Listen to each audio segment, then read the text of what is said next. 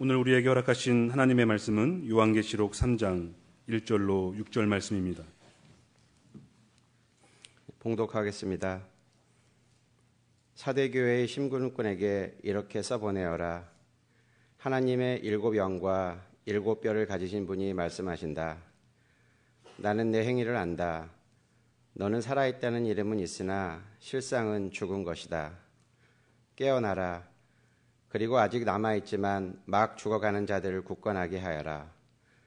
나는 내 행위가 나의 하나님 앞에서 완전하다고는 생각하지 않는다. 그러므로 내가 그 가르침을 어떻게 받고 어떻게 들었는지를 되새겨서 굳게 지키고 회개하여라. 만일 내가 깨어 있지 않으면 내가 도둑같이 올 것인데 어느 때에 내가 네게 올지를 너는 알지 못한다. 그러나 사대에는 자기 옷을 더럽히지 않은 사람 몇이 있다. 그들은 흰 옷을 입고 나와 함께 다닐 것인데 그들은 그럴 자격이 있기 때문이다. 이기는 사람은 이와 같이 흰 옷을 입을 것인데 나는 그의 이름을 생명책에서 지워버리지 않을 것이며 내 아버지 앞과 아버지의 천사들 앞에서 그의 이름을 시인할 것이다. 귀가 있는 사람은 성령이 교회들에 하시는 말씀을 들어라. 이는 하나님의 말씀입니다. 아, 교회 머리가 되시는 우리 주님의 은총이 예배의 자리에 나온 우리 모두 가운데 함께 하시기를 빕니다. 마틴 루터가 종교개혁의 높은 봉화를 들어올린 지 오늘로 이제 501년이 되는 아, 그런 날입니다. 물론 10월 31일 날이 되어야 하지만 우리는 그 기념주일로 이렇게 지키고 아, 있습니다. 개혁의 핵심, 그것은 본질로 돌아가자, 복음의 본질로 돌아가자 하는 것이었습니다. 그래서일까요? 작년에 네로라 하는 목사님들이 자주 사용하던 라틴어 아, 문장이 있습니다. 문장이라고보다는 하나의 용어이죠. 여러분 들어보셨나요? 아드 폰테스라고 하는 단어입니다. 라틴어인데 폰테스는 근원, 원천, 샘, 본질 그런 뜻이고 아드는 무엇을 향하여라는 뜻이기 때문에 근원과 원천을 향하여 나가자, 본질을 회복하자 이것이 아드 폰테스 종교 개혁의 의미라고 많은 사람들이 그렇게 이야기를 하곤 했습니다. 그러면 여러분 기독교 신앙의 핵심, 원천 그게 뭘까요? 그것을 우리가 요약할 수 있어야 우리의 지향을 분명히 알 수 있겠습니다. 구약 성소의 핵심이 있다고 한다면 그것은 출애굽 정신입니다. 사람들을 예속시키고 도구로 삼는 그 세상은 하나님 보시기에 좋은 세상 아니다. 새로운 세계, 그 세계를 향해 나아가는 것, 이것이 소명받은 자들의 삶입니다. 신약에서 복음의 본질 혹은 핵심이 있다고 한다면 그것은 뭐겠습니까? 바로 십자가 정신, 십자가 사건 이렇게 얘기할 수 있겠습니다. 하나님의 형상대로 지음받은 사람들이 인간의 욕망이 지배하고 있는 이 세상 속에서 언제나 도구화되고 있는 것이 인간의 역사 이래 지금까지 벌어지고 있는 일입니다. 출애굽 정신은 그렇기에 늘 그 예속의 땅에서부터 벗어나서 주류 담론에 속한 사람이 아니라 어쩌면 주류 담론을 거슬러 올라가는 생명의 담론을 품고 살라고 하는 하나의 도전일 것입니다. 내 이익을 위해서 누군가를 희생시키고 나의 이익을 위해 누군가를 짓밟으며 사는 것이 일상적인 사람들의 삶이라고 하면 십자가 정신은 다른 일을 살리기 위해 나를 희생하는 삶, 바로 그것이 예수님이 우리에게 보여주신 삶이죠. 그 두 가지 원천으로 우리가 올곧게 돌아가야만 합니다. 하지만 그것은 언제나 쉬운 일은 아닙니다. 왜냐하면 우리는 누구나 다 자기 욕망을 인생의 중심으로 삼고 있기 때문에 그렇습니다. 그래서 원천으로 돌아가는 그 길은 예수 그리스도의 말씀대로 말하자면 언제나 한산합니다. 생명에 이르는 길, 주님이 기뻐하시는 그 길에는 인적이 매우 드뭅니다. 이것이 우리의 비극의 본질이기도 합니다. 기왕 아까 라틴어 용어를 얘기했으니까 라틴어 하나 더 해볼까요? 에클레시 굉장히 유창한 것처럼 보이지만 별거 아닙니다. 무슨 얘기냐면 에클레시아는 교회이고 셈페르는 늘 항상 그런 뜻이고 레포르만다라고 하는 건 개혁되어야 한다는 뜻이고 에스트는 영어로 is 비동사입니다. 그러니까 교회라고 하는 것은 늘 개혁되어야만 한다라고 하는 것입니다. 어거스틴으로부터 시작되어서 개혁자들이 꼭 붙들었던 말씀이 바로 그것입니다. 개혁되지 않은 교회, 그것은 타락한 교회이기 십상이다 하는 말씀입니다. 여러분, 잘 닦아진 창문도 며칠이 지나면은 때가 앉고 불투명하게 변해 버리지요. 우리의 마음 또한 마찬가지입니다. 그래서 윤동주는 녹슨 구리거울 같은 우리의 마음을 손으로 발로 닦아보자고 얘기했던 것이지요. 교회도 자꾸만 우리가 본질을 향하고 있는지 생각하고 또 생각하며 자기를 닦아나가지 않을 때 신앙은 습관이 되고 마는 것입니다. 오늘날 내가 교회를 잘 다니고 있고 은혜 받는 집회에 참석하고 밥 먹을 때 기도하고 이래서 내가 신앙생활하고 있다고 생각하는 이들이 얼마나 많이 있습니까? 그러나 다른 이들과 더불어 지내는 모습을 보면 그리스도를 믿는 사람답지 못한 경우가 얼마나 많이 있습니까?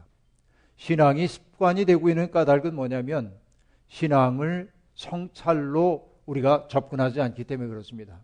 나를 늘 돌아보면서 거울을 보고 내 모습을 가다듬는 것처럼 말씀 안에서 나를 가다듬고 가다듬어야 내가 조금 맑은 사람이 될 수 있을 터인데 우리는 그럴 생각조차 놓치고 사는 것이 아닌가 생각해 봅니다. 여러분, 위험한 말일 수 있겠습니다만 본질로부터 멀어진 교회는 신의 무덤이 될 수 있습니다. 이것을 우리는 자꾸 보고 있는 겁니다. 오늘의 한국 교회를 바라보고 있는 세상의 시선이 싸늘하기만 합니다. 명성교회 세습 문제가 오래 떠들썩한 사회적인 주제가 되었습니다만 세습을 감행한 것은 그 교회만이 아니죠. 아주 많은 교회들이 그런 문제를 노정했습니다. 만민중앙교회처럼 그 목사가 마치 주님인 것처럼 섬김을 받는 교회들이 얼마나 타락한 실상을 보여주는지를 우리는 매스컴을 통해 확연하게 보고 있습니다. 이것이 우리를 참담하게 만듭니다. 그러나 여러분, 남의 집의 불난 상황만 바라보면서 우린 그렇지 않다고 말할 수가 없습니다. 우리가 속해 있는 감리교회 역시 상당히 심각한 문제 속에 빠져 있습니다. 우리는 농담처럼 얘기합니다. 감리교회의 모든 만악의 근원은 감독 선거에 있다고 말합니다. 감독이 되려는 사람들, 그 사람들 때문에 교단 정치가 벌어지고 그것 때문에 이합 집산을 거듭하고 그럽니다.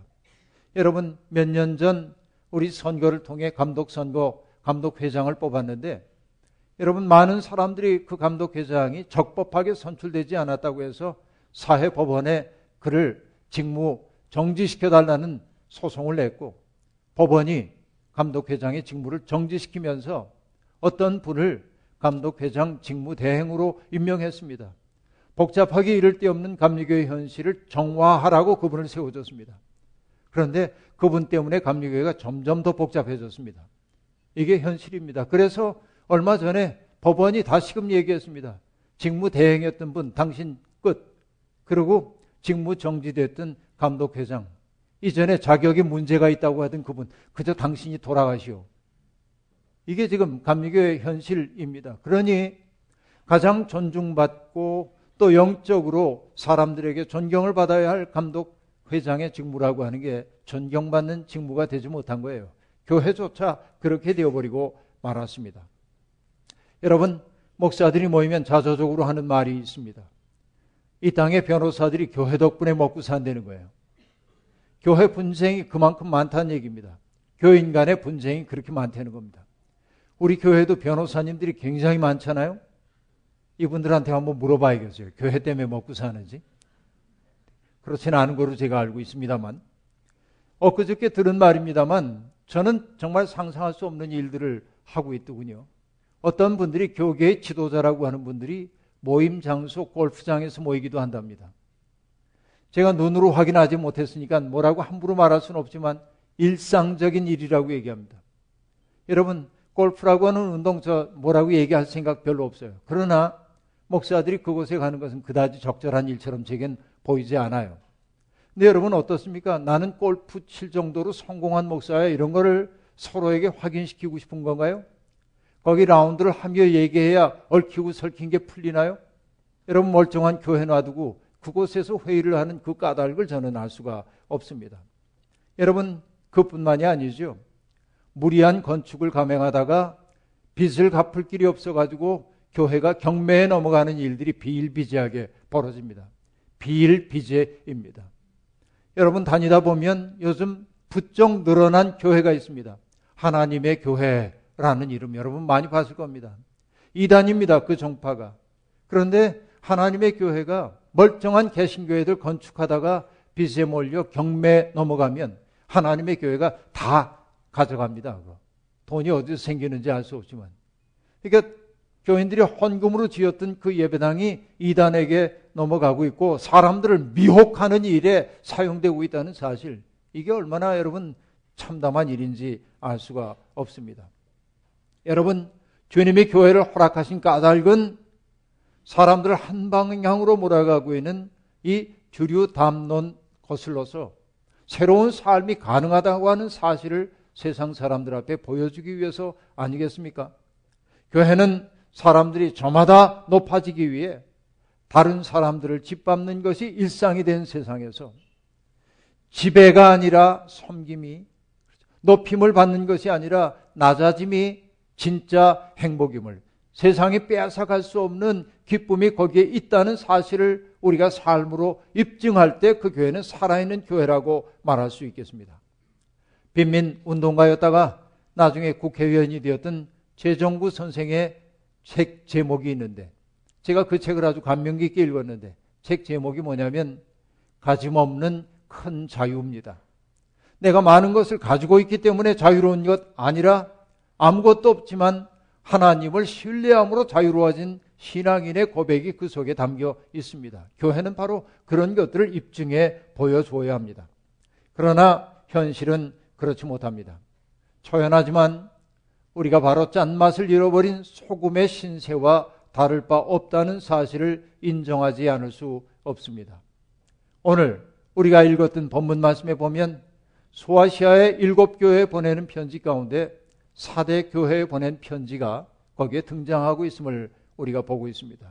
나는 내 행위를 안다 라고 말하죠. 살았다 하는 이름은 있으나 실상은 죽은 자로다 라고 사대 교회는 책망을 받고 있습니다. 무서운 선언입니다. 한마디로 말하자면 명실상부하지 못하다 하는 얘기입니다. 이름과 실상이 다르다고 하는 얘기입니다. 이것처럼 무서운 일이 어디에 있겠습니까? 명실상부란 말을 써놓고 나니 저 스스로를 돌아보게 되었습니다. 이런저런 일로 허명이 조금 교계에 알려진 사람이 되었는데 내 삶의 실상이 내 이름보다 미치지 못한 것 같아 부끄럽고 모골이 송연해질 때가 많이 있습니다.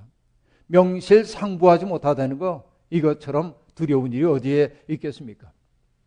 여러분 아벨라르와 엘로이즈라고 하는 책이 있습니다. 중세계 신학자였던 아벨라르가 자기의 연인이었던 엘로이즈와 주고받은 편지를 모아놓은 책입니다.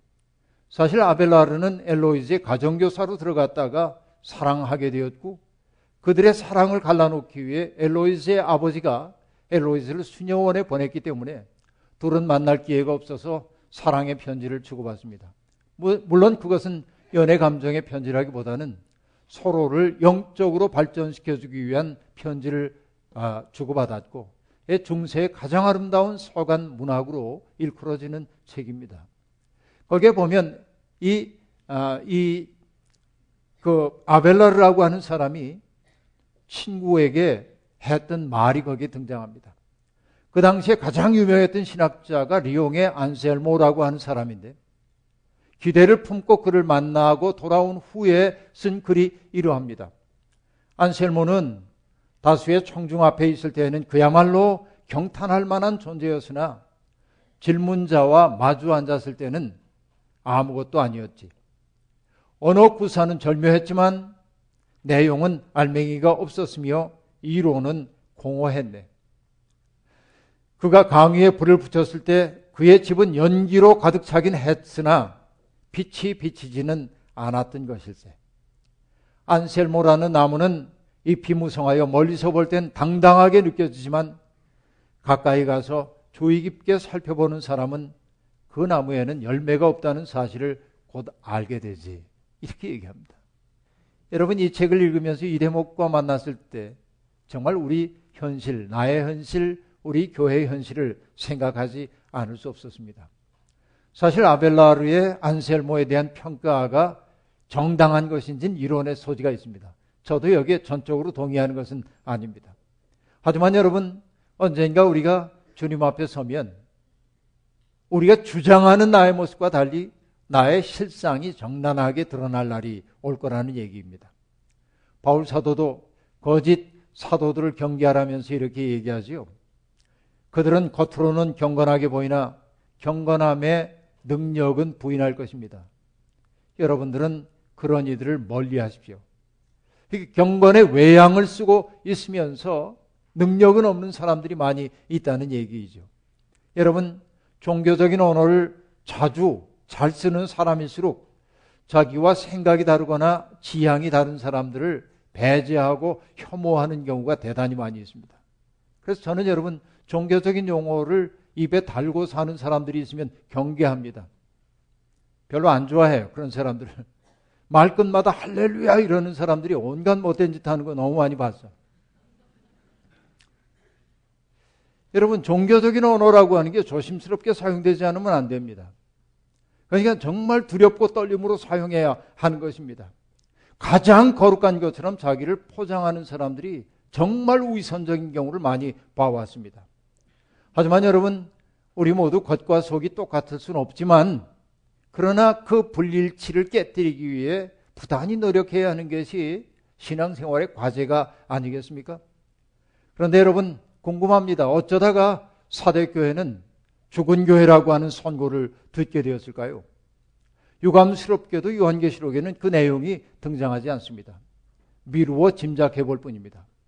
사실 사대라고 하는 지역은 리디아 왕국의 핵심 도시로 유명했습니다. 특별히 주전 6세기경에 리디아 왕국의 왕이었던 아, 이 크로이소스라고 하는 사람은 전성기의 문화를 이끌었던 사람입니다. 근데 크로이소스가 그렇게 전성기를 구가할 수 있었던 것은 뭐냐면 그 지역에서 나는 금 때문이었습니다.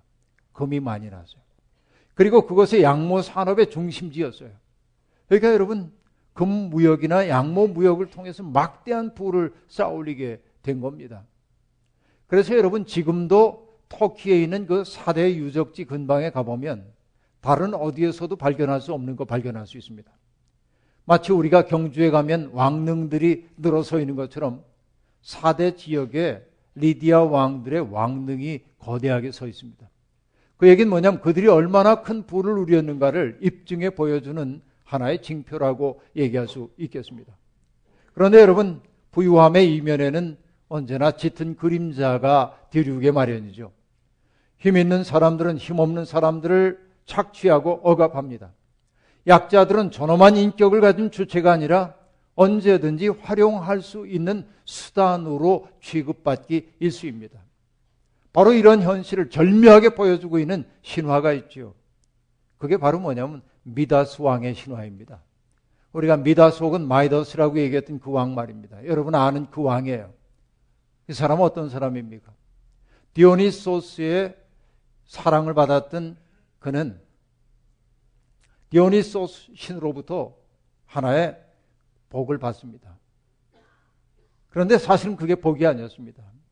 그가 신에게 요구한 것이 뭐냐면 내가 손대는 것마다 금으로 바뀌게 해주십시오.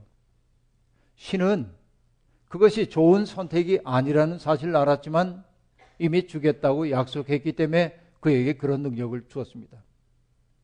미다스 왕은 행복했겠죠. 손대는 것마다 금으로 바뀝니다. 세상에서 제일 부유한 사람이 될 수 있다고 스스로 생각했을 겁니다. 그러나 문제가 발생합니다. 음식을 먹으려고 그랬더니 사과를 집으면 사과가 금으로 바뀌어 먹을 수가 없어요. 사랑하는 딸이 다가와서 반가운 마음에 부둥켜 안으려고 하자 아이가 금으로 바뀌어 버립니다. 금방까지 피가 통하던 아이가 싸늘한 금속으로 변해 있는 겁니다. 그때서야 비로소 미다스 왕은 그것이 자기의 복이 아니라 화라고 하는 사실을 압니다. 모든 것을 금으로 바꿀 수 있다고 하는 게 화라고 하는 사실을 알게 되는 거죠. 여러분 이것이 뭘 지금 얘기하고 있는 것입니까? 부드럽고 따뜻하고 향기 나는 것을 금속으로 바꾸고 또 체온이 있고 아름다운 미소가 아름다웠던 딸이 금으로 바뀐다고 한 그 얘기는 뭐예요? 그의 존재 그 자체가 누군가를 사물로 바꾸고 있다는 사실을 보여주고 있는 거예요. 여러분 사회학이나 철학에서 물화라고 하는 현상을 얘기하는데 마르크스도 얘기하는 것입니다만 독일 말로 그것을 Verdinglichung이라고 얘기하고 있는데 그 Verdinglichung이라고 하는 말 속에는 Ding 영어로 얘기하면 thing 그러니까 사물 그런 뜻이 있어요. Ver는 뭔 뭣으로 바꾸다 그런 뜻이 있으니까 사물로 바꾸는 거예요. 그러니까 여러분 미다스 왕이 살아있는 것들을 사물로 바꾸었던 것 바로 이것이 뭐냐면 소위 물화시키는 거예요. 누군가를 물건 취급하는 거예요. 여러분 인간의 제도는 늘 그렇게 돼 있어요. 미다스 왕의 이야기는 고대 어리석었던 어떤 왕의 이야기가 아니라 나의 욕망을 위해 다른 사람들을 물건으로 바꾸는 것을 수단으로 바꾸는 것을 두렵게 생각하지 않는 모든 사람들의 이야기다 말이죠. 이렇게 말할 수 있겠습니다. 그러니까 사대라고 하는 그곳의 교회의 가장 큰 문제는 뭐였겠습니까? 돈이 많았으니까 사대교회 부유해졌을 거고 영향력이 커졌을 거고 그러자 자기 속에 안주하게 된 거예요. 결국 그 얘기입니다. 교회가 부유해지고 영향력이 커지면 반드시 타락합니다. 자기에 대해서 과신하게 됩니다. 그리고 그 속에 속해 있는 사람들은 뭐냐면 우리들끼리 행복한 공동체 만드는 것으로 우리 교회 좋은 교회 그렇게 하고 넘어갑니다. 아픈 세상에 대해서 현실에 눈 뜨지 않는 거예요. 이것은 하나님이 보시기엔 죽은 교회입니다. 그렇게 얘기해요. 여러분, 그 때문에 중세 카톨릭은 자기들의 목적을 이루기 위해 뭘 합니까? 면벌부라고 하는 것을 배부하기도 했습니다. 흔히 우리가 면죄부라고 얘기하는 거예요. 죄를 면해주는 게 아니라 죄에 대한 벌을 두려워하는 사람들에게 벌을 면제해 준다고 약속했기 때문에 그것은 면죄부라기보단 면벌부라고 번역하는 게 옳을 겁니다. 그렇죠. 여러분 성경에도 나오지 않은 면벌부를 교리화해서 발행했던 것이 중세 카톨릭입니다. 교회가 권력 집단화 됐기 때문에 일어났던 일입니다. 교회는 사람들에게 공포심을 주입함으로 그들을 지배하려고 했습니다. 그래서 교회는 점점 부자가 되어갔고 든든히 서는 것처럼 보였습니다. 그러나 여러분 주님은 말합니다. 살았다 하는 이름은 있으나 실상은 죽은 교회로다 말이죠. 사대 교회를 우리가 반면 교사로 삼아야 할 이유가 바로 여기에 있습니다. 하지만 여러분 희망이 아주 없는 것은 아닙니다. 많은 이들이 영적인 잠에 빠져 있지만 아직 끝은 아닙니다. 오늘 하나님의 사자는 사대 교회를 향해 말합니다. 깨어나라. 여러분, 깨어나라고 하는 말은 요한만이 아니라 바울 사도의 서신에서도 도초에서 발견되는 대목입니다. 깨어나라고 하는 말은 어둠의 행실을 벗어버리고 빛에 따라 사는 사람이 되라는 말입니다. 달리 말하면 낮의 사람이 되라고 하는 말이에요. 낮의 사람이 된다고 하는 것은 어떤 것입니까? 믿음과 사랑을 가슴막이 갑옷으로 입고 구원의 소망을 투구로 쓴 사람들이 낮의 사람들입니다. 그들은 호사스러운 연회 혹은 술 취함, 음행과 방탕, 싸움과 시기에 시달리지 않는 사람입니다. 바로 이것이 깨어난 사람이고 낮에 속한 사람입니다. 그리고 낮에 속한 사람은 한마디로 얘기하면 예수 그리스도로 옷을 입은 사람들이라고 말할 수 있겠습니다. 여러분, 예수 그리스도로 옷 입는다고 하는 것은 어떤 의미일까요? 여러분, 제가 강조하는 바이지만 예수님은 일상 속에서 날마다 만나는 그 사람들을 누구로 여깁니까? 하나님이 내게 보내주신 사람으로 여겼어요. 그럼 함부로 대할 수가 없어요. 그들을 존중하지 않을 수가 없어요. 그리고 주님은 말씀하셨죠. 내가 온 것은 양들로 하여금 생명을 얻고 또 얻어 풍성하게 하기 위해 왔다라고 얘기합니다. 자기 앞에 있는 사람 하나하나를 하나님이 보내신 사람으로 여기고 또 그 사람을 풍성하게 만드는 것을 당신의 소명으로 삼았어요. 우리가 정령 예수를 옷으로 입었다고 한다면 우리의 삶의 목표가 그렇게 돼야 돼요. 늘 잘 되는 건 아니지만 잊지 말아야 돼요. 그렇게 돼야 돼요. 그러면 여러분 그런 삶을 살기 위해 우리에게 요구되고 있는 것은 뭡니까? 우리가 어떻게 해야 그런 삶을 살 수 있겠습니까? 오늘 본문은 세 가지를 우리에게 말합니다. 첫째, 주님의 가르침을 어떻게 받고 어떻게 들었는지를 늘 되새기라는 것입니다. 일종의 기억 투쟁입니다. 주님의 마음이 어디에 있는지, 하나님이 우리를 왜 부르셨는지 늘 생각하려는 겁니다. 생각해야 우리는 어긋나지 않을 수 있습니다. 헬라어로 진리를 뜻하는 알레테이아라고 하는 단어는 그 단어 속에 레테라고 하는 말이 들어있는데 그 레테는 망각을 뜻합니다. 망각을 뜻합니다. 그래서 여러분 레테의 연간이 하는 소설 제목도 있습니다만 레테는 망각이에요. 아라고 하는 것은 부정의 의미니까 망각을 깨뜨리는 게 진리입니다. 그러니까 내가 누구인지를 잊어버리도록 만드는 세상에서 내가 누구인지를 기억해내기 위해 쓰는 것, 그리고 그것을 명심명심하는 게 우리가 예수로 옷 입는 첫 번째 비결이다 하는 얘기입니다. 예언자들은 끊임없이 출애굽 정신을 가지고 세상을 바라보면서 세상이 이렇게 가면 안 된다고 얘기했어요. 이게 첫 번째고. 두 번째는 뭐냐면 그것을 굳게 지켜라 하고 얘기합니다. 깨닫기만 하면 안 됩니다. 그것을 굳게 지켜야 합니다.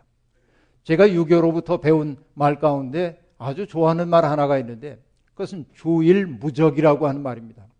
내 인생의 본질적 가치를 하나 정했으면 무적 이때 적자는 옮길 적자입니다. 이리저리 옮기지 말아라. 거기에 몰두해라. 거기에 올인해라. 그 얘기입니다. 우리가 예수를 길로 삼았거든 여기저기 두리번거리지 말고 그 예수 붙잡고 인생을 살아가라고 하는 얘기입니다. 이게 주일무적입니다. 그것이 손해냐 이익이냐 따지지 말고 그것이 진리라고 여겨지면 손해같이 보여도 그 길에서 벗어나지 말아라. 바로 이것이 굳게 지킨다는 말이에요. 여러분 이것이 바로 뭐냐면 영혼의 근육이 생기는 방법입니다. 셋째, 회개하라라고 말합니다. 회개는 후회가 아니라 삶의 변화입니다. 나 중심으로부터 하나님 중심으로 나를 바꾸어 가는 것이 진짜 회개입니다. 그리스도인이라는 이름으로 만족하면 안 됩니다. 우리 마음이 주님의 마음과 깊은 일치를 이루어야 합니다. 여러분 요즘 참 슬픈 게 아름다운 사람들이 많이 세상을 떠납니다. 우리에게 향심 기도라고 하는 기도를 알려주었던 수도 원장 토마스 케이팅 신부도 며칠 전 세상을 떠났고 또 문학을 가르쳐 주던 김윤식 선생도 세상을 떠나고 얼마 전에는 황현산 선생님 떠나서 가슴 아프게 만들더니 그리고 여러분 사람들이 목사들의 목사라고 일컬었던 요진 피터슨 목사님도 세상을 떠났는데 요진 피터슨이 누구야 할 텐데 여러분 일상적 언어로 성경 66권을 번역해냈던 그 책 메시지의 저자 바로 그분이 요진 피터슨 목사님인데 근데 여러분 이 피터슨 목사님이 세상 떠나면서 마지막 말을 이렇게 했대네요. Let's go. 갑시다. 누구에게 한 말일까요? 참 궁금합니다. Let's go. 그죠? 갑시다. 여러분, 저는 그분이 세상 소풍 마치고 하나님께로 돌아간 거로 그렇게 생각이 돼요. 근데 그래서 그분의 책을, 그분을 추념하기 위해 그분의 책을 꺼내놓고 뒤적뒤적 하고 있었습니다. 그분의 책으로 마지막에 번역된 책이 있는데 제가 그 책에 추천사도 썼기 때문에 그 책 익숙한데 그래서 책을 들쳤습니다. 책 제목은 물총새에 불이 붙듯 그런 뜻인데 그런 그 책인데 사실 그 책의 제목은 그가 독자적으로 적은 것이 아니고 여러분 영국의 위대한 시인이자 예수의 사제였던 제라드 맨리 허킨스라고 하는 사람의 시에서 따온 대목입니다. 물총새에 불이 붙듯 그 앞부분만 여러분께 읽어드리겠습니다. 물총새에 불이 붙고 잠자리 날개가 빛과 하나 되듯 우물 안으로 굴러든 돌이 울리고 켜진 현들이 저마다 말하고 흔들리는 종이 자신의 소리를 널리 퍼뜨리듯 모든 피조물은 한 가지 같은 일을 한다. 각자 내면에 거주하는 제 존재를 밖으로 내보낸다. 자기 스스로를 발현한다. 그것이 나라고 명시한다. 내가 하는 것이 나이며 그 때문에 내가 왔다고 외친다. 여러분, 복잡하지만 다른 것 아닙니다. 시인은 자기 속에 있는 것을 밖으로 드러내는 것이 모든 피조물의 일이라고 말합니다. 사람은 자기 속에 있는 하나님의 형상을 밖으로 드러내는 게 인간의 과제라는 뜻일 겁니다. 그리고 요즘 피터슨 목사는 이 시를 인용한 후에 이렇게 얘기합니다. 그리스도인의 삶은 그리스도인 다음에 일치하고자 하는 평생의 노력이라고 얘기합니다. 정말 그리스도인답게 되기 위해서 나의 존재를 통하여 그리스도를 입증하기 위해서 평생 노력하는 과정이 여러분 그리스도인의 삶이라고 말하고 있습니다. 여러분 우리가 진정 그리스도인이라면 그리스도와의 깊은 일치를 꿈꿔야 합니다. 그러기에 그러지 못하기에 우리는 늘 참여하지 않을 수 없는 겁니다. 꽤 많은 사람들이 저를 보면 이렇게 묻습니다. 목사님, 한국교회 희망이 있습니까? 제가 무슨 대답을 할 수 있겠어요? 왜 나한테 물으세요? 근데 여러분, 그 대답에, 그럼요, 희망이 있죠. 이렇게 얘기하면 좋을 텐데, 저는 그렇게 할 수가 없어요. 아니요, 한국교회 결국 망할 겁니다. 이렇게 얘기할 수도 없어요. 정말 두려운 질문입니다. 하지만 여러분, 절망의 노래를 부르는 것도 불신앙임을 저는 잘 압니다. 시간이 없어서 가보지 못했지만 정말 가고 싶었는데 가지 못했는데 얼마 전에 며칠 전에 홍콩 출신의 여성 신학자로 미국의 성공의 대학에서 가르치고 있는 여성 신학자 곽푸일란이라고 하는 분이 와서 강연을 이곳에서 했습니다. 제가 거기 가보고 싶었던 까닭이 뭐냐면 1990년에 그분의 강연을 듣고 깊은 감명을 받았기 때문에 그렇습니다.